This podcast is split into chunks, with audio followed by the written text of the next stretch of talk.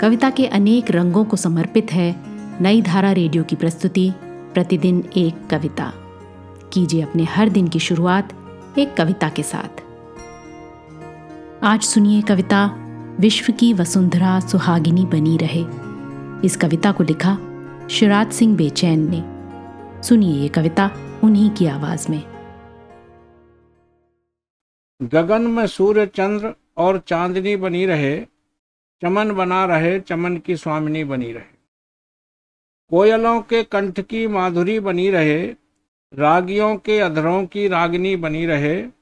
गूंजते रहें भ्रमर किसलयों की चाह में, मेल प्यार हो अपार ज़िंदगी की राह में। तरु सरस रहे न पात टूट भू गहे कली कली की गोद नित सुगंध से भरी रहे। शिखर बने रहें ये गिर शिखर बने रहें, ये सुरसरी बनी रहे।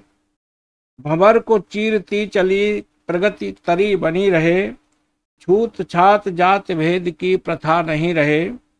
लोकतंत्र हो सजीव, मनु कथा नहीं रहे। गर्ज ये कि तृतीय विश्व युद्ध नहीं चाहिए, विश्व की वसुंधरा सुहागनी बनी रहे। शांति की, हवा सुचैन शांति की सदा सुहावनी रहे। नहीं रहे तो देश की दरिद्रता नहीं रहे। आदमी की आदमी से शत्रुता नहीं रहे। ये भुखमरी नहीं रहे, ये खुदकुशी नहीं रहे। देवियों की देह की तस्करी नहीं रहे। मनुष्यता की भावना प्रबल घनी बनी रहे। चमन बना रहे, चमन की स्वामिनी बनी रहे। आज की कविता को आप पॉडकास्ट के शो नोट्स में पढ़ सकते हैं। आप जहाँ भी प्रतिदिन एक कविता सुन रहे हैं वहाँ अपने कमेंट्स शेयर करना ना भूलें।